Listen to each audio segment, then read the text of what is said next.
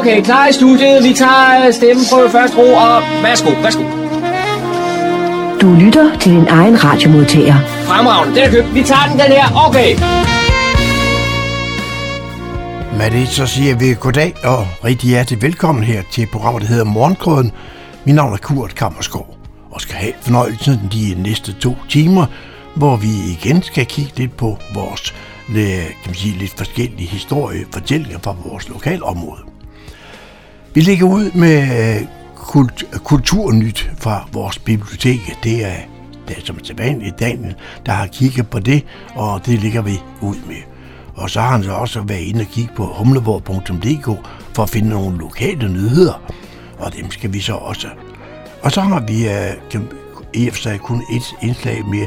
Det gengæld er det så en længere indslag, uh, indslag af slagten. Det er altid spændende at høre fra gamle dage i den by, man bor i. Og her er det så, i det tilfælde er det så Hummelbæk, vi skal koncentrere os om. John Marco har sammen med Ben Skov Larsen været en tur ned på en rundtur ned på Humlebjerg Kirkegård for at høre lidt om de kendte og ukendte, øh, der ligger dernede. Og så skal vi høre noget om gamle dage netop fortalt af Bentkov Larsen. Og der er vel ikke nogen, der som ham kan fortælle, øh, kan man sige, øh, hvad hedder det, Fredensborg Humlevæk, lokal historisk forening, øh, der har, kan man sige, kan fortælle så meget om, øh, om gamle dage, og ved så meget om de spændende mennesker, der må ligge forskellige steder hen, hvad de har bedrevet. Nu er Humlebæk Kirkegård jo ikke særlig gammel, så øh, det er jo ikke sådan nogen tilbage fra Røde Kongetid, har jeg sagt. Men øh, alligevel er det jo spændende, fordi så er det måske noget, man kan forholde sig til og også at huske noget af det. Den fortælling, der kommer her sidst i udsendelsen. Så øh, ud af det, så har jeg også fundet noget musik frem, og det ligger vi ud med. Velkommen til Morgenkrøden. Rigtig god fornøjelse de næste to timer. Husk øvrigt, at det hele kan genhøres i morgen mandag mellem klokken 18 og klokken 20. God fornøjelse.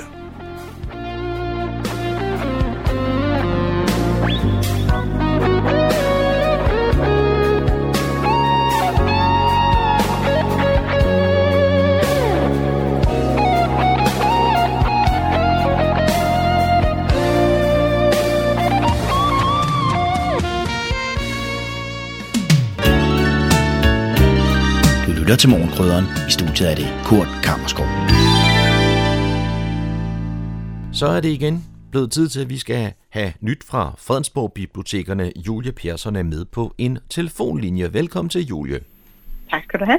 Og Julie, der er jo et væld af offentlige arrangementer her i den kommende tid fra bibliotekerne. Og det første, ja. det er allerede her tirsdag den 8. der har jeg faktisk hele to arrangementer. Det ja. første, det er livestreaming foredrag fra Aarhus Universitet. Og ja. øh, hvad er det for et foredrag? Jamen, det handler om fremtidens natur. Og det er jo, at øh, øh, jordens store befolkningsmasse, det presser naturen i nogle ekstremer. Øh, så det han, handler om, øh, om det, og hvordan vi kan øh, være med til at forbedre klodens tilstand, øh, men også hvilke konsekvenser det har, at, øh, at vi er så mange og det er professor i økologi, Jens Christian Svending, øh, som er centerleder for et stort forskningscenter. Øh, og han vil så øh, være med fra Aarhus Universitet og, øh, og gøre os klogere på det her. Mm. Og hvad tid er det på dagen? Det er kl. 18.45, øh, kan man troppe op øh, på Humlebæk Bibliotek. Øh, det er gratis, men man skal have bestilt en billet på forhånd. Og det kan man gøre øh, i vores skranke i åbningstiderne, øh, eller også øh, via vores hjemmeside. Og det er jo det her, vi har kørt med Aarhus Universitet i noget tid efterhånden, som er, at det livestreamer foredrag ud til landets biblioteker og kulturhuse. Og det er noget, der plejer at være rigtig spændende med nogle virkelig gode formidler. Mm. Så det kan jeg varmt anbefale. Og der kommer flere af den slags hen over foråret, kan jeg ja, afsløre? det gør der. Der ja. kommer en god håndfuld øh, sådan hver måned. Øhm, og det er altid om tirsdagen, det ligger. Mm. Og, og det foregår altså ved, at man kommer ind i en af jeres øh, sale, og så er der en stor ja. skærm, og så, så kan man se, hvad der foregår øh, på Aarhus ja. Universitet. Præcis, så det er sådan lidt en biograffølelse, vi mm. at skabe. Ja. Og ja. så kan man også stille øh, spørgsmål undervejs via sms mm. øh, til ham her, øh, oplægsholderen. Og det får man så oplyst, når man deltager. Ja, der vil være de forskellige praktiske oplysninger, mm. når man kommer. Ja. Ja. Er der sådan en god idé at lige komme lidt øh, øh, før tid, eller har I indregnet det i... Øh... Jamen, det har vi. Altså, selve foredraget starter kl. 19, så det er derfor, vi siger 18.45, så man lige kan nå at finde sin plads og sådan noget. Mm. Øh, og så plejer der også at være et, et Danmarkskort, øh, som de sender med fra Aarhus, hvor der ligesom er øh, plottet ind, hvorfra i Danmark, at øh, folk kigger med. Så kan man ligesom få den der fornemmelse af, at der er rigtig mange tilskuere på en gang. Ja, det lyder meget sjovt. Ja, Ja. det er også fint. Samme dag, der har I et andet arrangement, som er sådan en forfattersamtale. Ja, jamen det er også, øh, desværre kan man sige, samtidig. Det er også øh, tirsdag den 8. Øh, kl. 19. Og det er livestreaming, hvor man så kigger med hjemme fra sin egen stue. Øh, så det er gratis, og man, øh, man finder det her link på vores hjemmeside eller Facebook-side. Og det er en samtale mellem øh, forfatterne Dorte Nors og Malte Tellerup. Og øh, de skal tale om temaet landskaber, og hvordan landskaber de påvirker og former os mennesker. Øh, og forfatter øh, Dorte Nors, hun har skrevet øh, en del romaner efterhånden, hvor Malte Tilrup, han er, han er mere en debutant. Øh, han har skrevet øh, romanerne Markløs og senest her øh, Hedeselskabet. Øhm, og arrangementet det er en del af et projekt, som hedder Viden og Oplevelser live med bibliotekerne, hvor Fredensborg Bibliotekerne har været med øh, sammen med Lolland Biblioteker og Glostrup, Gentofte, Ballerup og Slagelse. Øh, og det er, hvor en, øh, en faglitterær og en skønlitterær forfatter mødes og, og taler om et emne. Og øh, det er et projekt, der er støttet af Slots- og Kulturstyrelsen og løber her til og med øh, den her måned. Så der kan man altså være med hjemmefra sin egen sofa, som I siger, Ja, tirsdag den præcis. 8. februar, og det er via et link på øh, hjemmesiden eller jeres Facebook-side. Lige præcis. Så har I øh, om torsdagen den 10. februar øh, noget med boganbefalinger på Humlebæk Dagcenter, hvor Ja. I kommer ud med en kulturformidler til, til dagcenteret. Er, det, er det brugerne, eller er det sådan et offentligt arrangement for alle?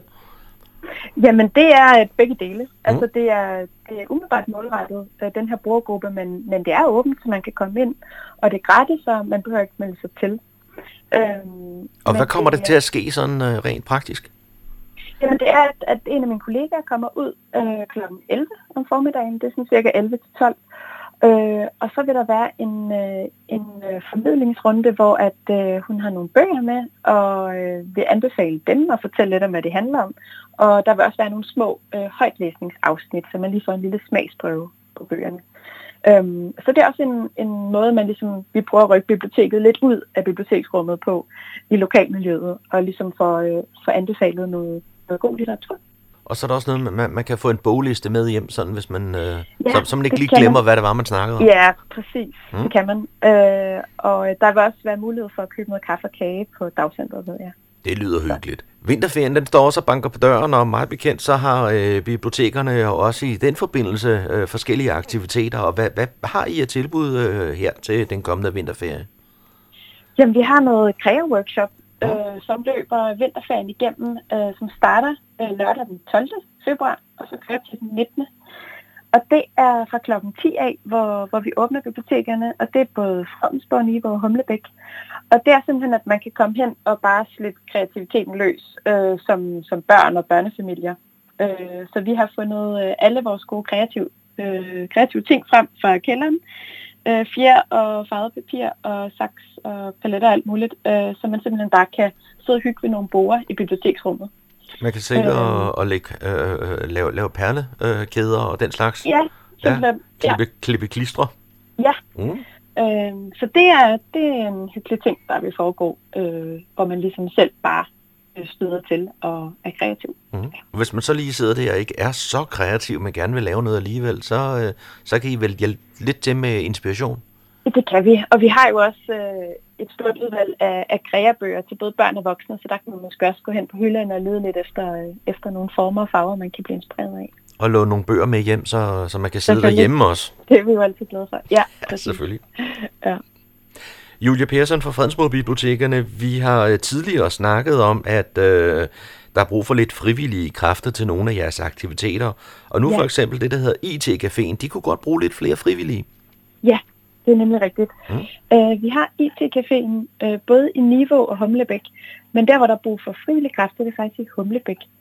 Øhm, Og øh, det er jo den her IT-café, som er øh, hver tirsdag, øh, hvor at øh, man kan komme ned på biblioteket og få lidt hjælp til ens iPad eller tablet eller øh, computer, nem idé, hvad det kan være, der driller. Øh, det er 14.30 til 16.30 på Humlebæk Bibliotek. Og øh, jeg har talt med Peter Lydolf, som, øh, som er vores øh, kontaktperson for Senior IT, som det hedder. Mm. Og han, øh, han siger, at det kunne være fedt med nogle flere frivillige. Mm. Og det, de søger, det er øh, især folk, der selv er seniorer, øh, folk, der er gået på pension, og som har noget, ekstra tid og har lyst til det. Øh, eller folk, der, øh, der er måske yngre, men som, som ligesom er vant til at arbejde med, med seniorer øh, på den ene eller anden måde. Øhm, og så gerne så, have lidt IT-kendskab. Det skal man, og man skal være god øh, og tålmodig til lige at, at kunne give det videre mm. øh, til dem, der kommer. Og det er jo øhm, super vigtigt lige nu, hvor man ved at øh, overgå fra nem idé til mit idé, ikke? Præcis. Så der kan godt være noget, nogle udfordringer ved det. Ja, det er nemlig det. Mm. Øhm, så, så der skal man ikke holde sig tilbage til at, at troppe op øh, med sin øh, computer eller iPhone, eller hvad det nu er, der driller. Og så er der nogle kyndige hænder, der, øh, der, der hjælper til. Øh, og som sagt, hvis man er interesseret i at blive frivillig, så kan man kontakte Peter. Øh, og jeg har et telefonnummer og, et, og en e-mail, jeg tænker, jeg lige... Øh, ja, kom endelig med det. Øh, hans telefonnummer er 40 60 01 14. Og hans e-mailadresse er peter og det staves L-U-D-O-L-P-H. Så han er meget glad, hvis du ringer og, og vil stille op som frivillig. Ja. Den opfordring er i hvert fald givet videre her. Yes, øh, godt. Hvis man ønsker at være frivillig i bibliotekets IT-café.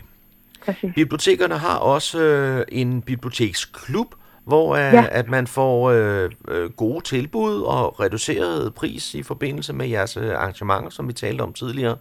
Ja. Øh, kan du sætte lidt flere ord på øh, biblioteksklubbens, øh, hvad, ja. hvad det går ud på? Jamen, det er et, et uh, super godt øh, tilbud faktisk. Uh, man melder sig til uh, ind på vores hjemmeside, og igen, man kan altid komme ned til os og, og få hjælp til at finde frem til det.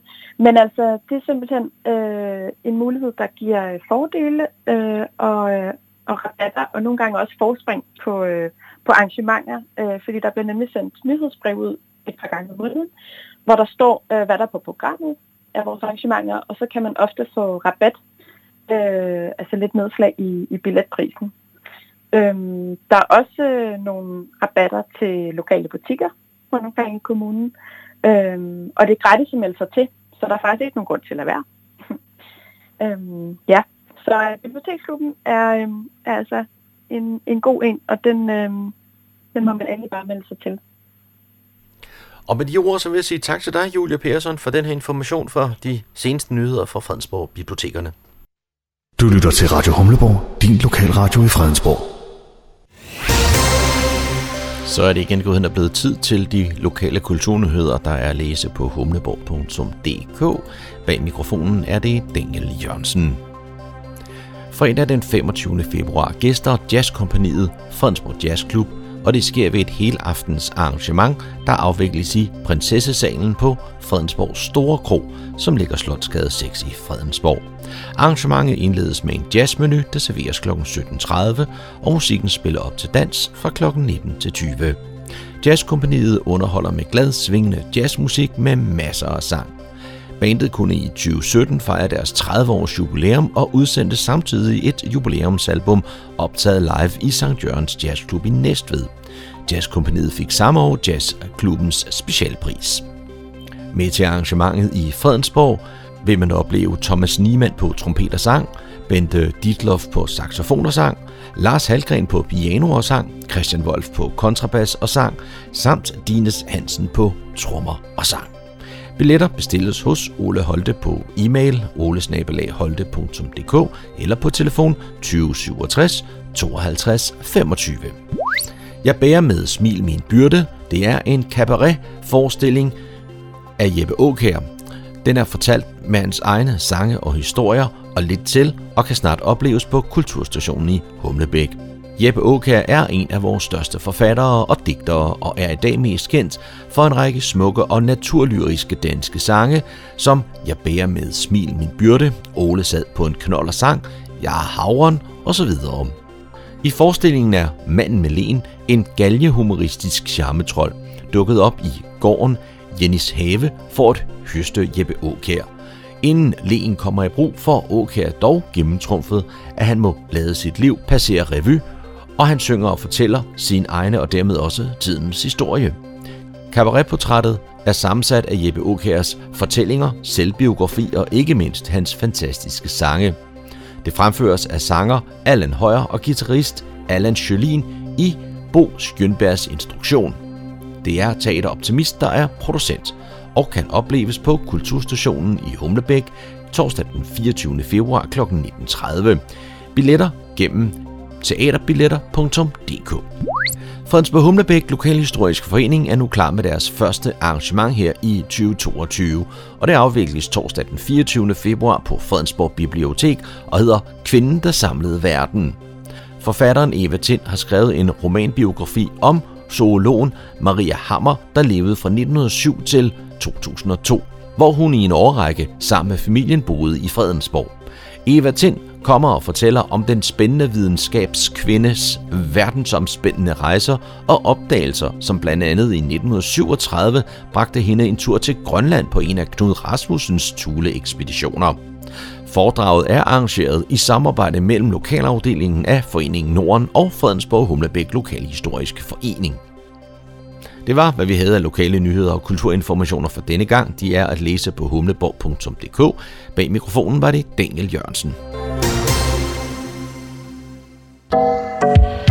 Du lytter til morgenkrydderen. Jeg står her på Strandvejen i Humlebæk, og jeg går ind på Humlebæk Kirkegård, og ved min side der har jeg Bent Skov Larsen. Øh, Bent, hvad er det, du vil fortælle os om? Jeg vil fortælle om nogle af de gravsteder, vi har her på Humlebæk Kirkegård. Nu er det jo sådan, at øh, kirkegården er jo ikke så gammel, for kirken er først fra 1868, så vi kan jo ikke prale af sådan elgamle gravsteder, men alligevel, vi har mange spændende gravsteder, som jeg vil prøve at sige noget om. Og øh, skal vi starte derovre? Vi har her i begyndelsen af kirkegården et lille kapel, som for øvrigt er faldet sammen således at man kan ikke komme ind i det i dag. Men på stenen eller pladen derovre kan vi se, at det er Olof Nielsen. Og øh, hvis vi går efter i folketællingerne, så øh, boede Olof Nielsen over på Humlebæk Hotel lige herover for, som lå der dengang. Han er død i 1916, og han har været øh, rentier, og det vil sige, at han har levet af sine renter. Øh, det er sjovt, hvilken tilknytning han har haft til hotellet, har vi aldrig kunne finde ud af. Men øh, han har en boet derovre. Og lad os så vende os om her. Der har vi jo også et meget interessant gravsted, for det er jo Gerhard Johansen. Gerhard Johansen er kendt fra besættelsen, hvor han var frihedskæmper med i en gruppe omkring Humlebæk og øh, de holdt til forskellige steder, øh, for ikke at falde i tyskernes hænder. Og en tid var øh, gruppen, eller i hvert fald nogle af gruppen, og deriblandt Gerhard boede hernede på Gammel Strandvej, oppe i daværende Tikøb Kommune, i dag Helsingør Kommune, lige på den anden side kommunegrænsen, på det man i dag kalder Jarlens Grund. Og der boede øh,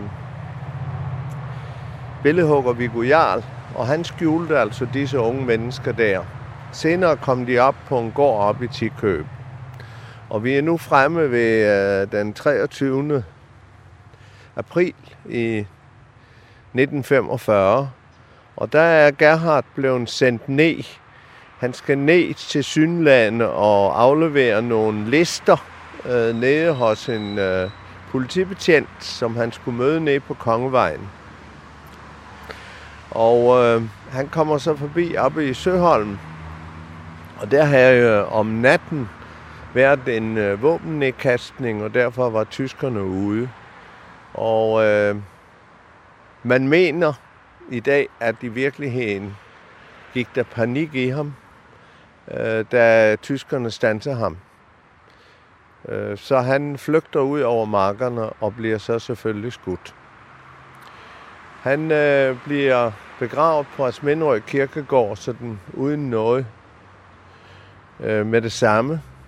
Og øh, en måned efter, øh, vi får jo befrielsen lige kort efter den 5. maj, men omkring 1. juni, der fører man ham herned på kirkegården her. Så ligger han som sagt begravet her. Og stenen kan vi jo så læse er rejst af kammerater og venner. Og her ved siden af har vi så hans forældres gravsted. Øh, de boede oppe i Torben. Hans far var øh, murer, og hans mor bestyrer en lille købmandsforretning oppe i Torben, har jeg ladet mig fortælle. Var der ikke noget med, at man også har rejst en, en anden sten for Gerhard? Jo, ude i Søholm på stedet, der, hvor han blev skudt, der rejste man først for øvrigt en træplade, som stod der i nogle år, og så erstattede man den med en sten, og den står der jo så endnu. Og øh, man lægger blomster ved den hvert år, øh, den 4. og 5. maj, og vel også på hans fødselsdag, eller hans dødsdag. Så, men øh, han, var, han var jo en helt ung mand.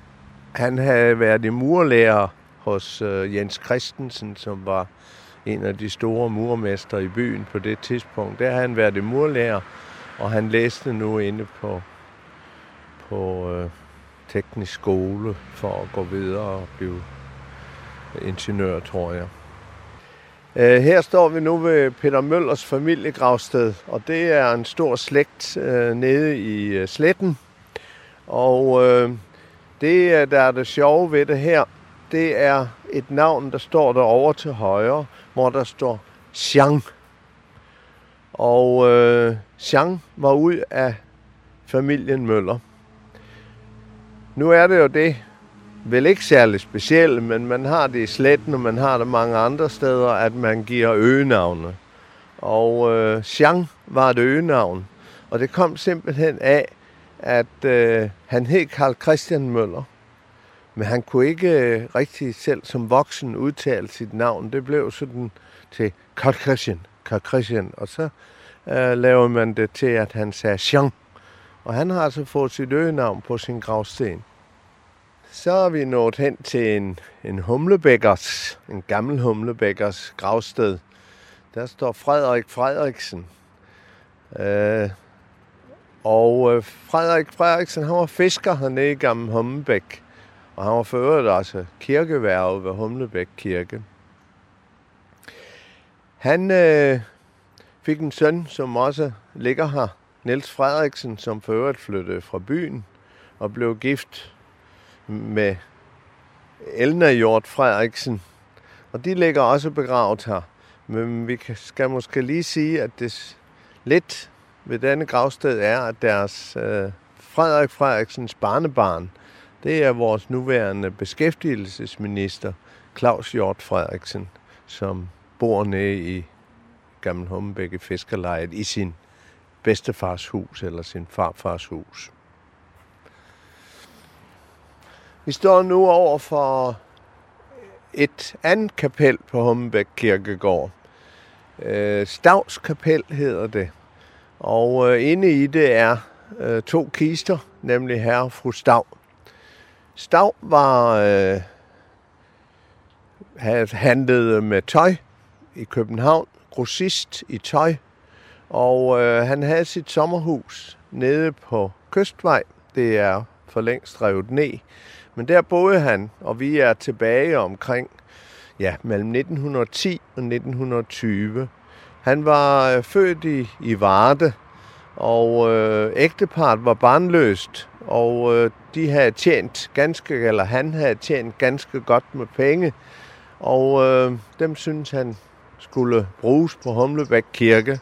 Så han øh, øh, skænkede en hel del til Humlebæk Kirke. Han skænkede blandt andet de glasmosaikker, i alt seks glasmosaikker, der er inde i, i kirken, eller i kirkens vinduer, og han skænkede tårnuret. Men samtidig sørgede han jo også for, at han ikke selv skulle glemmes. Så han øh, for en som penge, så fik han lavet det der kapel. Og det hedder sig, at øh, kirken skal blive ved med at vedligeholde det i 100 år efter hans død. og han dør øh, i 1930'erne. Så der er jo en stykke tid tilbage nu, hvor de skal vedligeholde dette kapel. Og det hedder sig også, at det skal være åben på hans øh, fødselsdag, muligvis også på fruens fødselsdag, og så skal der lægges blomster ind på kisten. Så det er det. Så, men øh, noget helt andet, jeg gerne vil sige, det er, at vi står jo, vi går jo rundt på et af Danmarks smukkeste kirkegårde, efter min bedste overbevisning, med øh, Kirkegårdssøen, som vi lige kommer ned omkring, og, og jamen, i det hele taget hele naturen her på kirkegården. Det, det, det vil du også opdage, når vi kommer ned omkring søen, at det er virkelig en smukt sted, vi er på. Ja, så er vi nået ned til Arne Ungermand, og han vil være kendt af de fleste som tegner. Uh, han fyldte jo 100 år her i 2002, eller ville være fyldt 100 år i 2002. Han boede herude om sommeren, Øh, og godt nok de sidste mange år. Han var jo øh, øh handicappet, og i sin sidste år meget stærkt handicappet. Og øh, han havde et øh, hus nede på Daglykkevej, hvor han så boede hele året.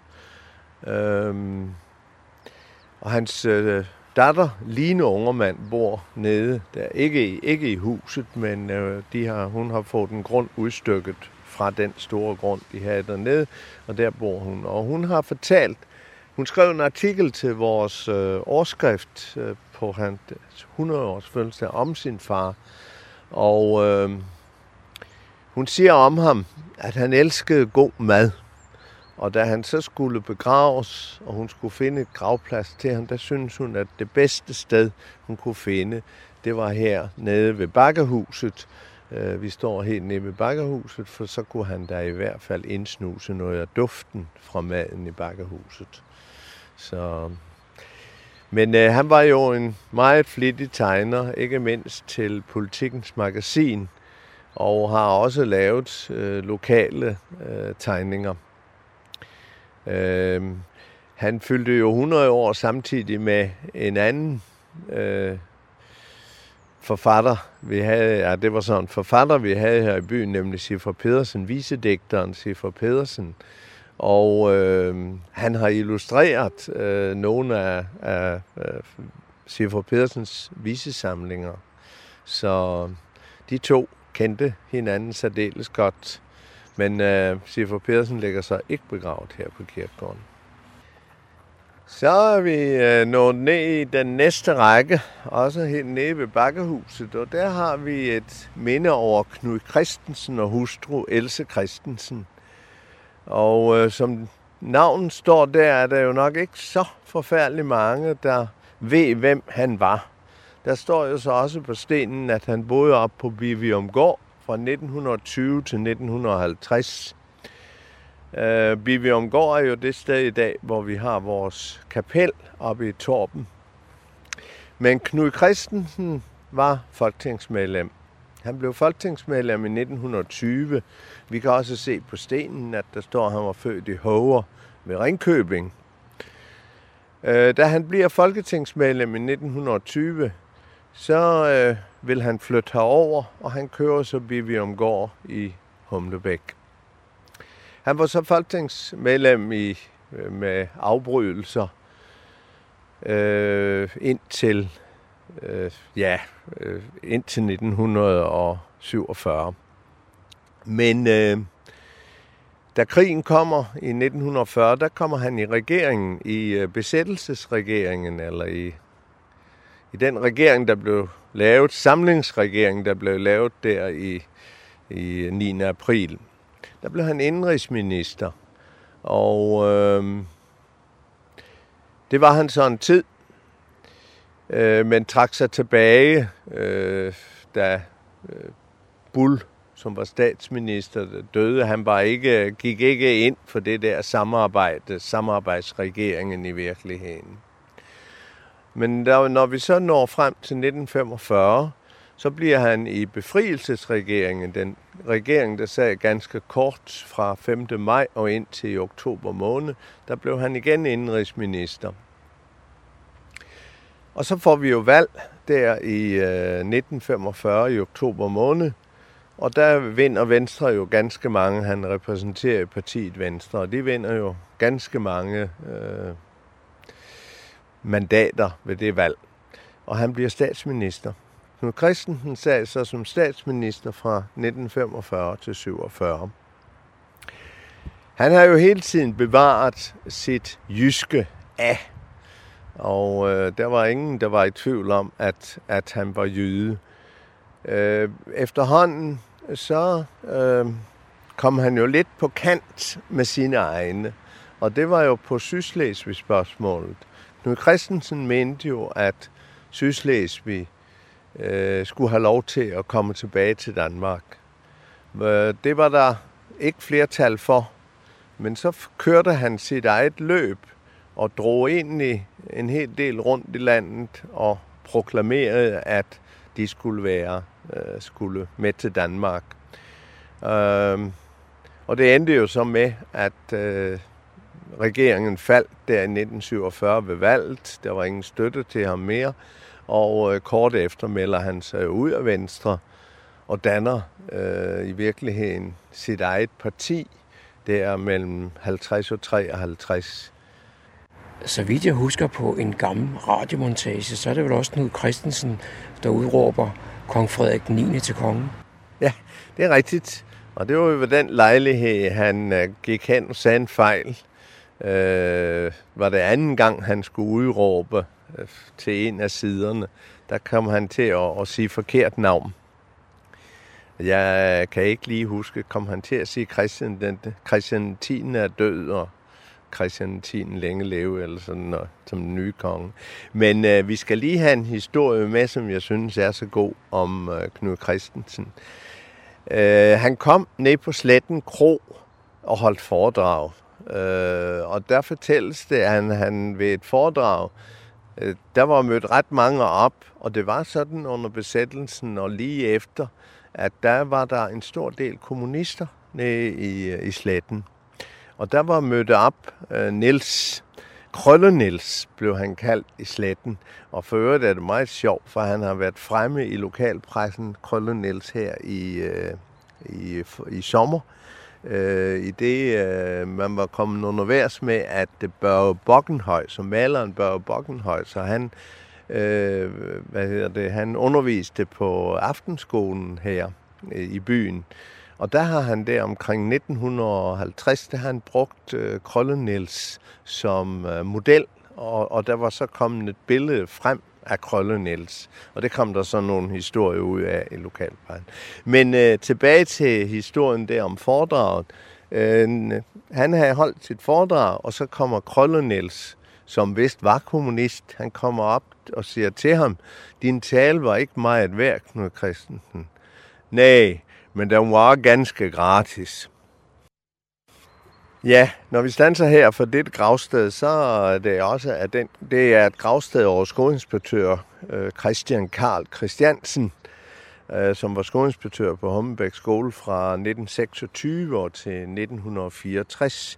Og når jeg sådan har valgt ham specielt ud, så er det fordi hans skole Humlebæk skole har jo 100 års jubilæum her om en halvanden måneds tid.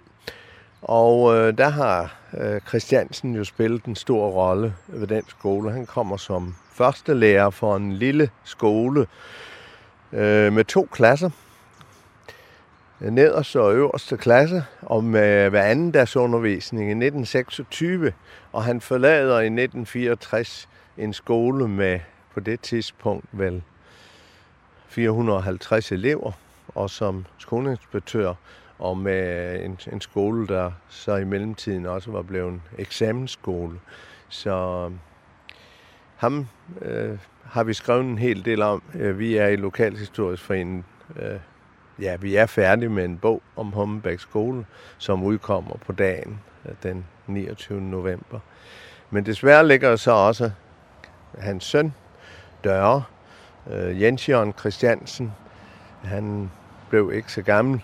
Øh, og et barnebarn af ham, Niels, ligger også på, ved, på gravstedet her. Men øh, familien Christiansen, som er på egnen her endnu. De har givet os utrolig mange øh, tip til bogen og, og historier til bogen. Og en bror til døre, Ebbe Christiansen, har også skrevet et stykke øh, om det at være barn på skolen. Ja, men øhm, øh, vi er nu kommet hen til øh, et, et gravsted, hvor der står Sofie Johansen og Johannes Johansen Torben. Og øh, Johannes Johansen var en kendt gårdejer oppe i Torben på Boserup Gård. Boserup Gård er jo næsten væk i dag, men der hvor Boserupvej går ned, der kan man endnu inde se stuehuset øh, af gården. Når jeg stanser ved gravstedet, så er det fordi øh, Johannes Johansen, øh, han har dels har han skrevet sine øh, erindringer fra gården, og der ligger i Lokalhistorisk Arkiv. Øh, meget spændende historie, som øh, vi i Lokalhistorisk Forening øh, benytter os meget af. Johannes Johansen var øh, sovnrådsmedlem i Asmenrød Grønholdt Sovnråd i en lang periode, og øh, var formand for forskellige udvalg. Blandt andet var han også formand for skoleudvalget. Så, øh, øh, så der går der er rigtig meget om Johannes Johansen, og ikke, ikke mindst hans erindringer op øh, øh, fra Torben. Vi har brugt meget af det i Lokalhistorisk Forening, hvor vi i forskellige årsskrifter har brugt nogle af hans øh, erindringer. Nu står vi i stedet, der på mig virker meget dystert. Ja, du har ret. Det har også altid virket utroligt dystert på mig. Og øh, du må ikke spørge mig, hvorfor det skal være dystert, for det øh, øh, er der sådan set ingen grund til. Vi er kommet ind på brunernes øh, gravplads. Øh, og brunerne, de var jo på Krogerup. Dengang det var et gods. Og det var det jo indtil 1900 og 39, og de øh, sad på Krogerup fra 1900, øh, undskyld, 1810 sidder de på Krogerup. Og så har vi de forskellige, øh, ja, det er ikke alene af øh, ejere af Krogerup, dem er der også, øh, men øh, der er hele familien, i virkeligheden, øh, Krogerup-familien, Brun-familien her på. Men vi kan jo starte her. Øh, gården, eller godset, bliver jo købt af Konstantin Brun, og, og han flytter aldrig herud. Øh, han har i forvejen øh, sin øh, vinterlejlighed inde i øh, København. Han var storkøbmand og havde tjent ganske gode penge øh, ved, ved handel. Øh, blandt andet øh, kan han nok ikke sige sig fri for også med sine skibe og have sejlet slaver. Så øh, så han havde tjent godt med penge og uden sin øh, øh, den nuværende, for øvrigt den nuværende håndværkerforening i København inde i Amal, nej, Bredgade. Øh, så øh, ejer han Sofienholm ude ved Bagsvær Sø. Men så kører han altså Krogerup, men flytter aldrig selv herud. Den første ejer, det var hans søn, eller den første han fik som hed Karl Balsasar Brun. Og øh, han er på Krogerup indtil øh, 1869. Og det er for øvrigt ham, der skænker jord til Humlebæk Kirke. Da man i 1868 vil bygge Humlebæk Kirke, så skænker han jord til kirken. I forvejen havde han sørget for at flytte, eller at kronen, Humlebæk Kro, blev flyttet ned og op øh, fra lejet, blev den flyttet op til sin nuværende placering. Det sker i 1841. Det var også ham. Øh, efter hans død, så overtager hans søn Petrus Frederik Konstantin Brun øh, stedet her. Øh, han flytter aldrig hertil, øh, fordi som det står på stenen, han er amtmand over Præstø Amt, men han var samtidig herre til Kåre. Øh, jeg har lige for en 14 dage siden siddet oppe i øh, vores lokalhistoriske arkiv, og der har jeg fundet en, øh, ja, en helt dagbog fra en, en der var elev, landbrugselev på Krogerup øh, i Petrus øh, øh, Bruns tid. Og han fortæller meget om Krogerup, og der fortæller han blandt andet, at øh, hovedbygningen stod tom og var lejet ud. Så øh, han har altså aldrig boet her. Efter hans død i 1888, så skal vi herover på den anden side, for så kommer den sidste brun på Krogerup til hofjærmester Oscar Brun og Ida Testorf Brun. Og de havde øh, samtidig, Ida Testorf havde, hun var fra Falster, og de havde et gods dernede også. Så de boede dels dernede og dels heroppe. Oscar Brun var øh, øh, rigsdagsmand, og øh, ja, øh, sammen med øh, Johannes Hage, som jo også sad i rigsdagen til Nivågård, og endelig Dinesen inden fra øh, Rungstelund, øh, Karen Bliksens far. De tre, de skulle ifølge, hvad jeg har ladt mig fortælle, være øh, dem, der sørger for, at vi får en kystbane herude. I det, de jo havde indflydelse derinde i rigsdagen. Og der er der en ganske sjov historie, fordi så skulle man jo have en station ved Humlebæk. Og øh, sletterne, sletteboerne og humlebækkerne, de ville jo gerne have den, begge to. Sletteboerne sagde, at den skal selvfølgelig ligge nede ved Daglykkevej, og gamle humlebækkerne sagde, at den skal ligge øh, op her ved os. Øh, men Brun bestemte, han ville jo ikke have en station så nær på godset, så øh, han placerede stationen, han gav grund til den ud på det yderste af sine marker der kom Hummelbæk station til at ligge, og der var på det tidspunkt ikke et hus derude. Så den lå ganske isoleret. Så er der jo så sket noget siden. Men så ligger ellers hele familien Brun her, og øh, jeg kender ikke noget til dem alle sammen, men øh, jeg kan da, vi skal da have fat i en enkelt her. Vi skal have fat i hofjægermester Alexander Brun og Louise Brun, fordi øh, de to, eller Alexander Brun, han kører jo i øh, 1850 kører han jo Louisiana derovre og bor på Louisiana øh, indtil sin død i 1893. Og han var altså søn af Karl Brun. Og øh, Alexander, det er jo ham, vi kan takke for den dejlige park derovre ved, øh, ved Louisiana. Han var meget ivrig frugtavler og øh, han sørgede for at plante en hel del og forædlede øh, pæresorter specielt derovre. Og øh, det, der stod dengang i, øh, i statutterne, eller i, i hvad hedder sådan noget, skødet, eller, der stod, at alle frit skulle kunne hente podekviste af de af Alexander Brun fremdrevne sorter. Øh, Knud V. Jensen skrev i et af sine bøger, så skrev han, at det desværre ikke kunne lade sig gøre mere, for de sidste pæretræer faldt ved en af Louisianas udvidelser. Os, der færdes i Humlebæk-området, vi lægger jo mærke til, at de her to navne har også givet øh, navnet til en vej. Ja, det er rigtigt. Øh, Ida Testoff og Oscar Brun har givet øh, navne til Oscar Bruns vej og Ida Testoffs vej nede stationen. Det er helt korrekt. Men i det hele taget har beboerne på Krogerup jo givet øh, navne til veje. For før Brunslægten sad der jo en slægt, der hed Rosgaard op på Krogerup. Og vi har jo en Hans Rosgaards vej, og vi har en Frederikkevej.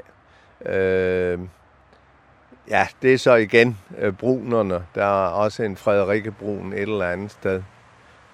Men, øh, men øh, det er rigtigt, at de har givet navne. Øh, jeg mener også, øh, har veje lige her i nærheden, Louisevej og Amalievej. Det er også øh, tilknyttet Krogerup. Så det bruger vi. Og det sidste øh, af vej, vi har med tilknytning til Krogerup, det er jo, at vi har fået en lille vej, der hedder Halkoksvej, som var den første forstander på Krogerup. Ja, øh, jeg er standset op her ved et gravsted for Willy Hansen, og Henriette Hansen, og de boede begge to nede i Sletten.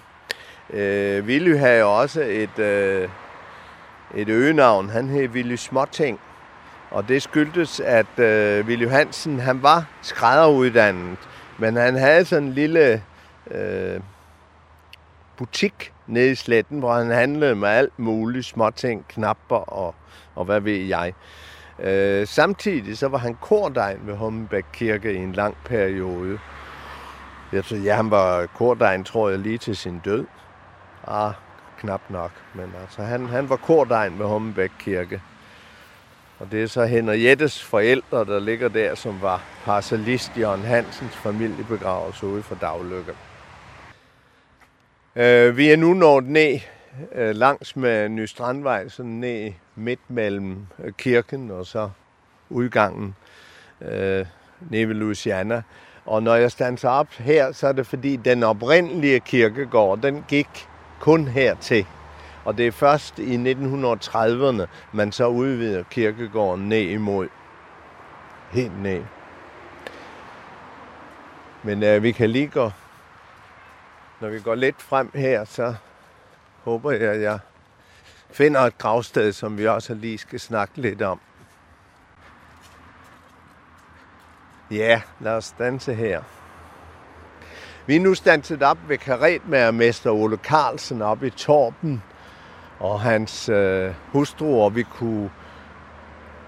Der er også flere Carlsener her. Carlsen-familien er jo også en stor familie i, i Humlebæk, og øh, de har jo øh, karosserifabrikken, der ligger op ved, øh, ved Kongevejen i mange år. Øh, det var Ole Carlsen, der startede den, og den blev så overtaget af, af to af hans sønner, som også ligger begravet her på kirkegården. Og de øh, havde den så, og jeg er lige ved at tro, de havde den, indtil den så bliver solgt. Øh, men, øh, men Carlsen-familien er en ganske stor familie øh, her i Hummebæk. Øh, hvis vi lige, jeg synes lige, vi skal gå lidt tilbage, fordi jeg er kommet til at springe, synes jeg selv, en her har vi også en, det kan ikke rigtig ses på stenen, men øh, øh, I kan se, det er en vas, øh, vi har her. Og øh, Vas-familien er også en større familie i Hummebæk. Og specielt husker jeg øh, øh Alfred Vass, som sad op på, han var kioskbestyrer op på, øh, på Hummebæk station. Og øh, alle kendte øh, i hans tid. Vi er tilbage omkring 1960 til højst til 70, hvor han sad deroppe i sin lille... Det var før man fik sådan en flot kiosk. Der var en lille rød bygning, eller en lille rød øh, ja, bygning, kaldte det, ud i øh, ventesalen deroppe, og, og Vas han fyldte næsten det hele. Og så sad han ellers der og regerede. Og det, det var vidderligt, at han regerede, for det var ikke altid, der passede ham at ekspedere folk. Så, så han var også en lidt speciel person. Ja, vi er nu gået ned til Kirkosøen. Vi har gået langt med Humlebækken, som jo kommer op fra land og løber under Gamle Strandvej Øh, på vej ind til Louisiana. Og nu står vi så nede ved Kirkegårdsøen. Og Kirkegårdsøen er jo øh, noget specielt. Øh, Kirkegårdsøen var øh, en lavning i terrænet. Der har været nogle ret store højdeforskelle her i terrænet. Men øh, da vi er i krig med englænderne for 200 år siden, der i 1807, og vi har fået mistet vores flåde, øh, så øh, fandt man ud af, at man ville have en kanonbådshavn her langs med kysten. Og det blev så Humlebæk, der blev udset til stedet, hvor det var godt at bygge sådan en, en kanonbådshavn. Så gravede man lavningen ud her, så man i virkeligheden, altså man gjorde den i virkeligheden dybere, og det blev så, Kirkegårdsøen blev inderhavnen. Og så lavede man ellers ude Humlebæk Havn. Øh, men øh, vi er jo i en periode, hvor Danmark rent økonomisk ikke har det særlig godt, og øh, arkitekten eller ham, der stod for byggeriet har Adolf von der Reke, som for øvrigt boede oppe i Fredensborg, han øh, måtte jo hele tiden bede om flere penge. Øh, hele historien har vi jo skrevet i øh, Asger Smellings bog om Hummelbæk Fiskerleje. Og øh, han øh, beskriver meget, meget øh, godt, hvordan Adolf von der Rikke år efter år måtte bede om flere penge, fordi der var jo en så stærk inflation i Danmark, så øh, han kunne slet ikke få pengene til at slå til. Så man nåede i virkeligheden ikke at få havnen færdig, inden krigen var forbi. Så den har aldrig været i brug som, som kanonbådshavn her. Men så overtager fiskerne så øh, Hummelbæk Havn, og øh, ja, den er statshavn indtil 1860, men det er jo sådan en helt anden historie. Så står vi ved, øh, har vendt os om, og så øh, kigger vi ind på Viggo Jarls gravsted. Jeg omtalte ham lige deroppe. Øh, billedhugger Viggo Jarl, som boede hernede, havde sin, sit hus hernede, og øh, huset er revet ned. Tilbage står kun hans atelier, hvor Helsingør Kommune har noget en gang imellem. Og så har de jo ellers lavet hele grunden der sådan til småbåde og sådan noget. Men Viggo Jarl, han dør i 1965. Og jeg husker endnu, da jeg kom til byen, han øh, opholdt sig det meste af året i Frankrig. Men jeg husker tydeligt, når han med sin kæmpe lystjagt øh, lå heroppe i Hummelbæk Havn, øh, så øh, det var virkelig stort, og der var masser af besætning ombord. Øh, Viggo Jarl øh, var som sagt billedhugger, og øh, han har lavet, jeg mener også, at han har lavet nogle figurer ind til Marmorkirken. ind, øh, nogle af figurerne der ind. Han har lavet sit eget gravmæle her. Øh, han interesserede sig meget for unge mennesker og, og øh, yndefulde drenge, som ham, der står her. Så, øh, så det er også kommet på hans gravsted. Han har også over på, er det ved Aarhus Stadion, han har lavet øh, en tilsvarende figur, løberen eller sådan noget. Men han var ret bekendt øh, billedhugger, og, og opholdt sig som sagt en stor del i, i, i Frankrig. Frank, stor del af sin tid i Frankrig. Nu går vi hen til et helt andet gravsted, som vi har lige herhenne på, på venstre hånd. Det er Bryde Nielsens gravsted. Ejner Bryde Nielsen og Olga Bryde, Bryde Nielsen. Og det er vist ikke to navne, der siger folk ret meget i dag. Øhm, mærkeligt nok, så boede de heller ikke her. De boede oppe i Kvistgård. Han går op i Kvistgård. Men, men øh, han er bekendt for at have et øh, firma i København. Vi er tilbage i mellemkrigstiden i 30'erne igen. Der havde han et firma, der hed Bulldog. Og Bulldog, det var til dels et, øh, muligvis ikke andet end postordrefirma. Jeg husker fra min barndom, at vi også, hvor jeg kom fra over i Jylland, der fik vi en gang imellem sådan nogle kataloger fra øh, Bulldog. Og så kunne man bestille tøj og der var sådan øh, indklæbet små vareprøver, som man kunne øh, føle på.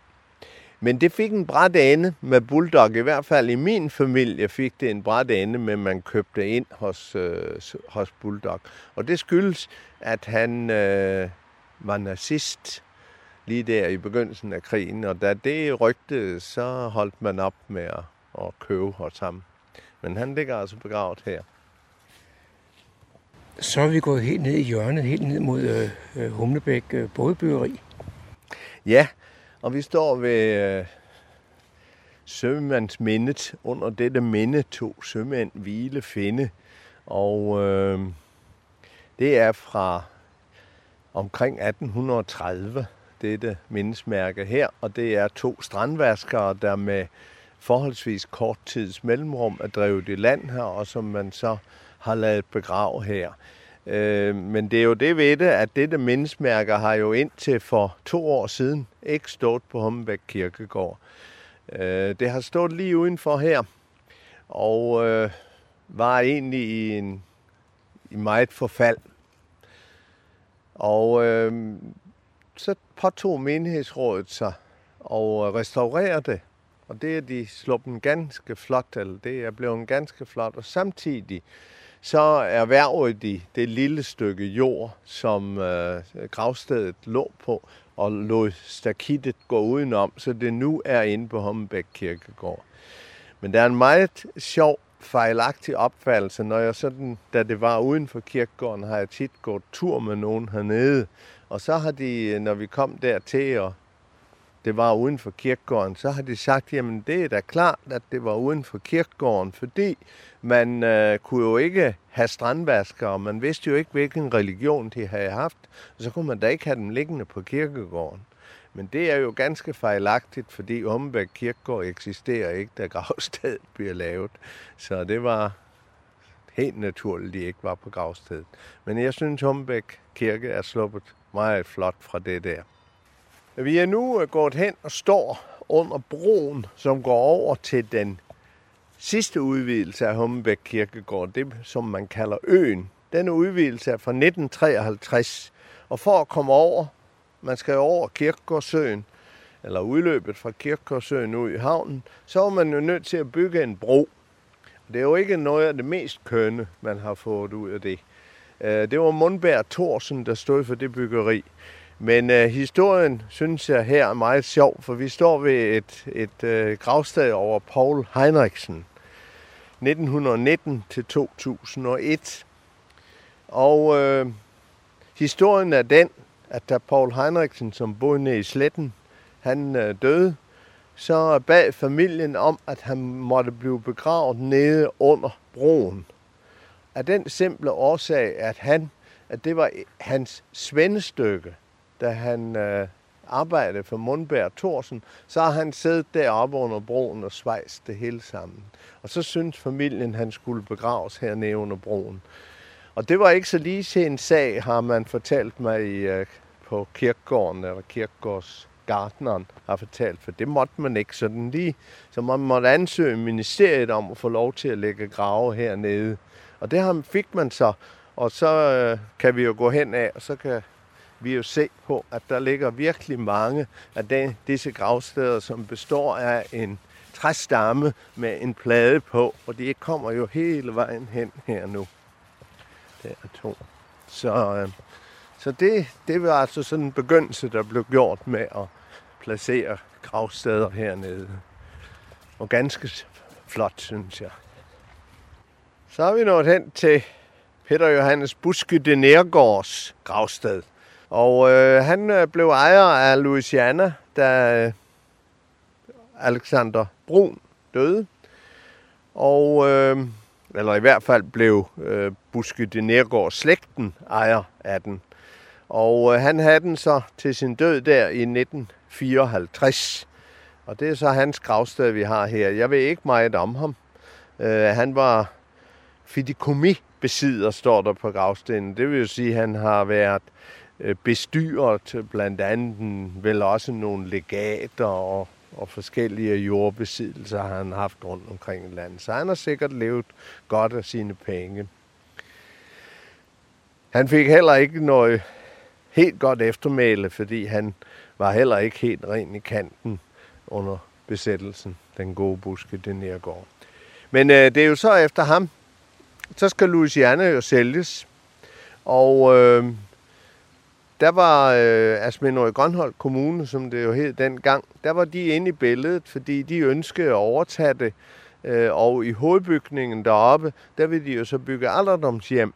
Og så var det meningen, at parken, det skulle være øh, rensningsanlæg. Man havde brug for noget rensningsanlæg, og det skulle så være i parken der.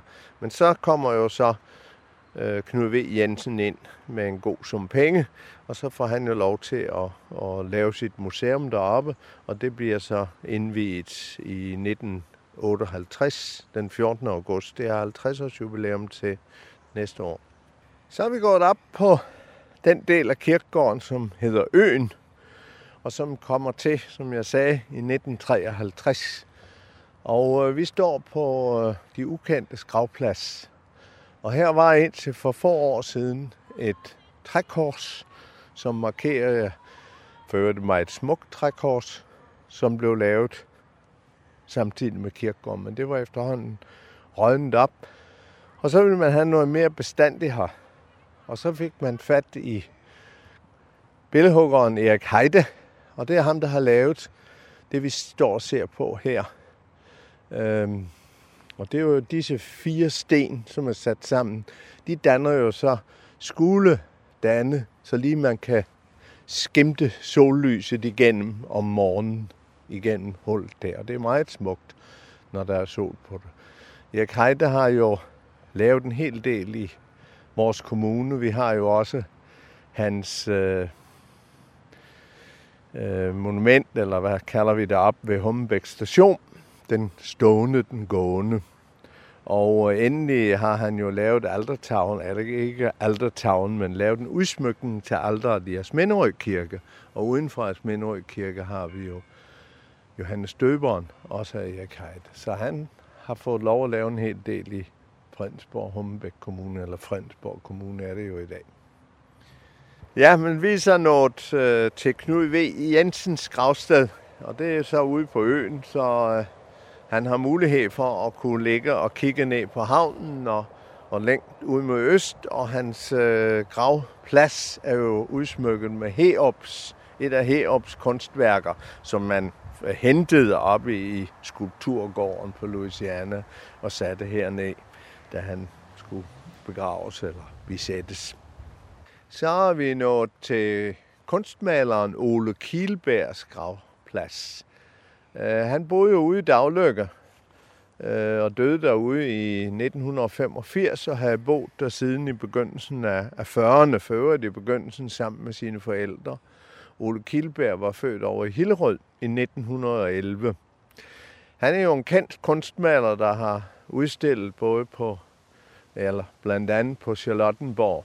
Og øh, en del af hans store samling skænkede han jo til, til øh, kommunen. Han skænkede det, der hænger en del op på Fredensborg Bibliotek og også på Humbæk Bibliotek. Men desværre ligger jo også en del af hans kunstværker i magasin, og det gælder jo mange af de store samlinger, øh, Fredensborg Humbæk Kommune har erhvervet sig, at de ikke rigtig har noget sted at anbringe dem.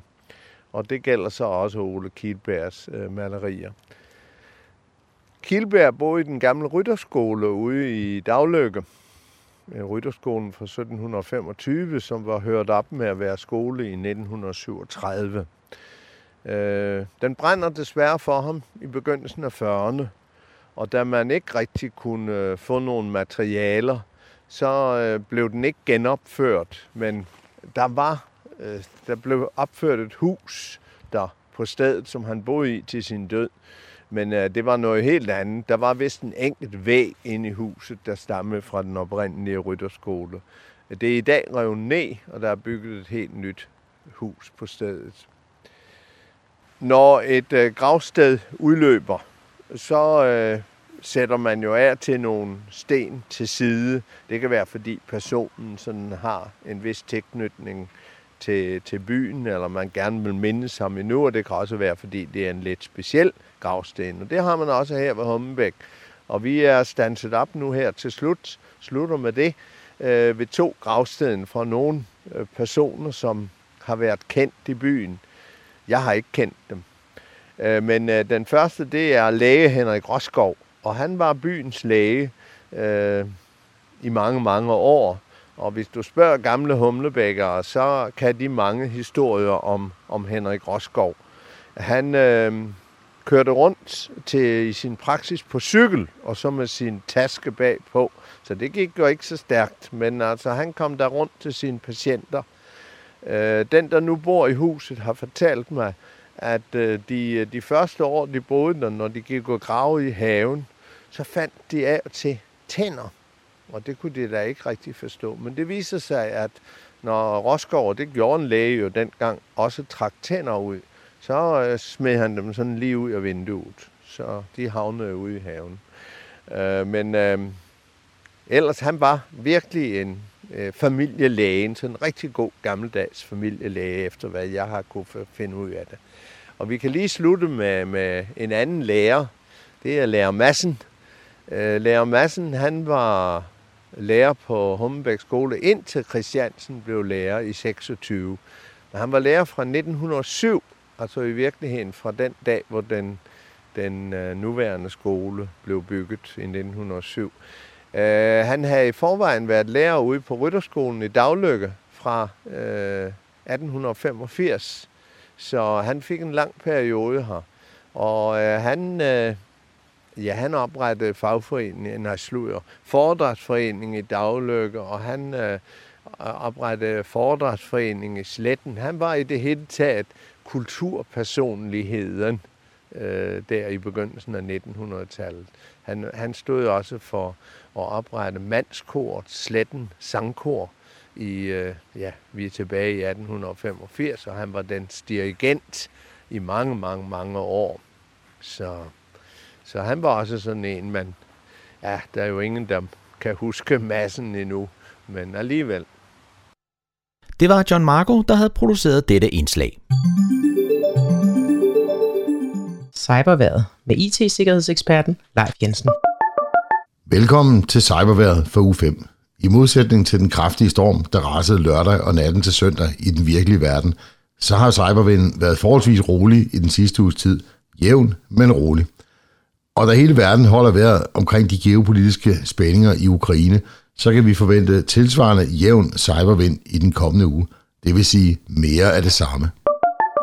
Mit navn er Leif Jensen, og jeg har arbejdet professionelt med IT-sikkerhed i snart 30 år.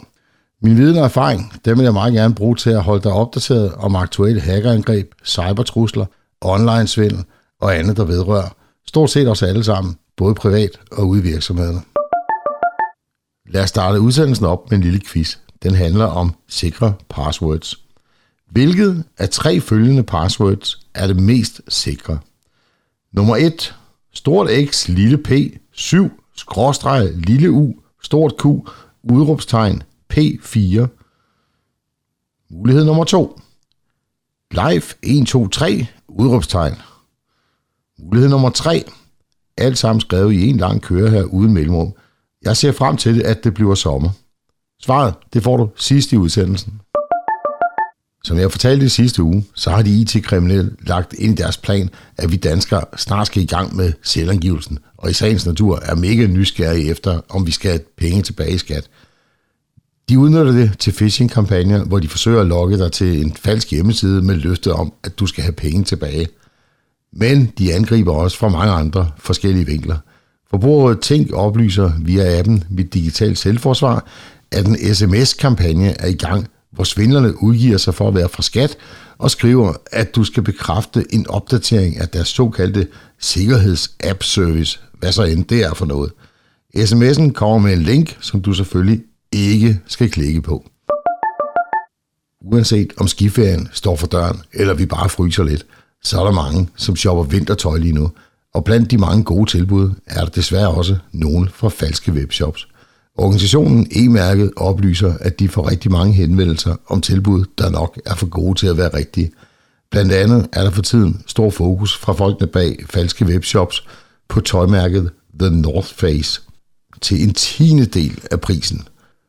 Når noget lyder for godt til at være sandt, så er det ofte tilfældet. Så kig på hjemmesiden efter logoet fra e-mærket med godkendelsen og slå for eksempel siden op på Trustpilot. E-mærket har desuden lavet en såkaldt browserudvidelse til Chrome, som du kan downloade og bruge til at blokere den slags svindelshop med. Se mere på e-mærkets hjemmeside. I december var der mange falske konkurrencer fra blandt andet Dyson støvsuger. Her i januar oplyser Coop, at der kører en falsk konkurrence for en KitchenAid-maskine på Facebook, som udgiver sig for at komme fra Kvickly. Konkurrencen den er falsk, så du skal ikke klikke på linket. Der er fortsat rigtig godt gang i svindelmails, som udgiver sig for at være fra eksempelvis GLS eller PostNord og siger, at der er et eller andet galt med din forsendelse, og de lige mangler nogle informationer eller penge fra dig. Jeg støder ofte på spørgsmålet, hvorfor bruger de egentlig energi på at sende de her mails ud? Vi ved jo godt, de er falske. Svaret er desværre, at de sender dem ud, fordi der fortsat er nogen, der hopper i fælden hver eneste dag. Så i stedet for kun at grine af disse mails, så hjælp din familie og omgangskreds med at være opmærksom på det. Kan det forhindre, at bare én hopper i fælden, så har du gjort en rigtig god gerning. Og så er tiden kommet til at få svaret på vores lille password-quiz. Mange vil tro, at det var nummer et, fordi vi har lært, at det er vigtigt at have en kombination af bogstaver, tal og tegn. Men faktisk er det rigtige svar nummer tre, den lange sætning.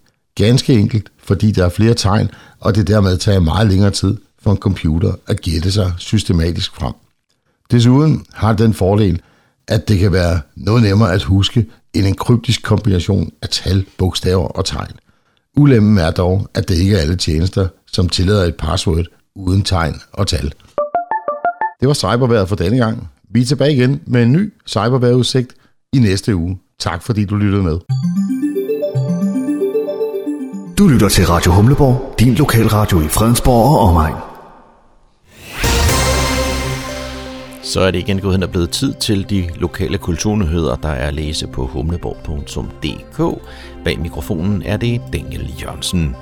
Nivogårds malerisamling har et væld af forskellige kreative tilbud til børnefamilier i vinterferien. Guldaldermaleren Wilhelm Marstrands mange farverige og livlige figurer inspirerer til nye møder med børnene og kunsten på Nivogårds malerisamling her i vinterferien.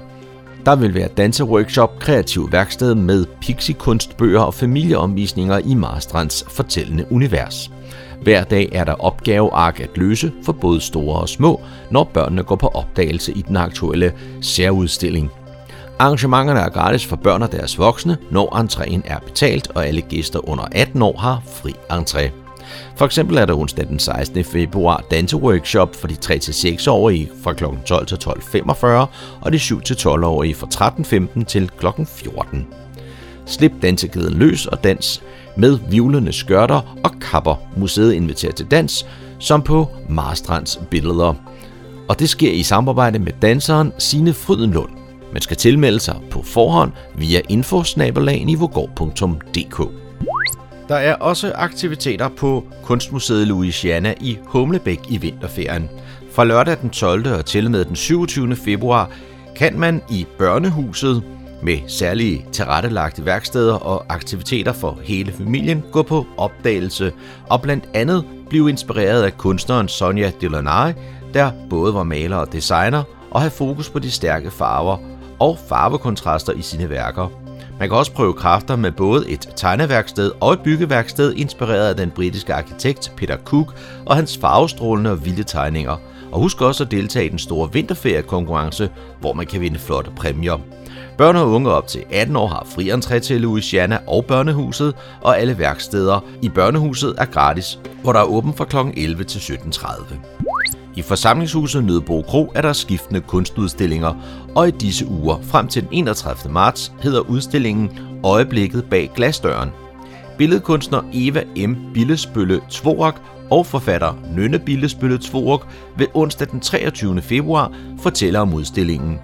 Øjeblikket bag glasdøren er en fælles udstilling af mor og datter, som gennem skitser, malerier og digte skildrer deres oplevelser om at være mor og lillesøster til Lea, der har Down-syndrom og autisme. Denne aften vil de gennem ord, former, farver og musik af Erik Satie fortælle om at være minoritet i en minoritet. Om hvordan øjeblikket har skabt vores forbindelse til hinanden. Særskilt men også som en samlet enhed. Der er gratis adgang til denne fortælleraften og mulighed for at købe drikkevarer for samlingshuset. Udstillingen kan i øvrigt ses, når forsamlingshuset holder åben i forbindelse med koncerter og arrangementer. Det var, hvad vi havde af lokale nyheder og kulturinformationer for denne gang. De er at læse på humleborg.dk. Bag mikrofonen var det Daniel Jørgensen.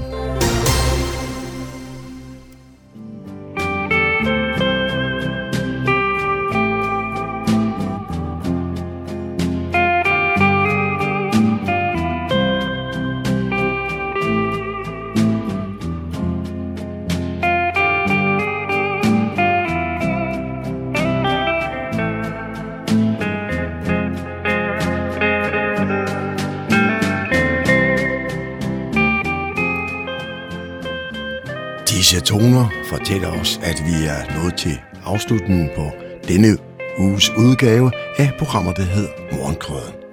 Her fra redaktionen, som består af undertegnet, jeg hedder Kurt Kammersgaard. Ja, der siger jeg tak for nu, og på genhør en anden god gang.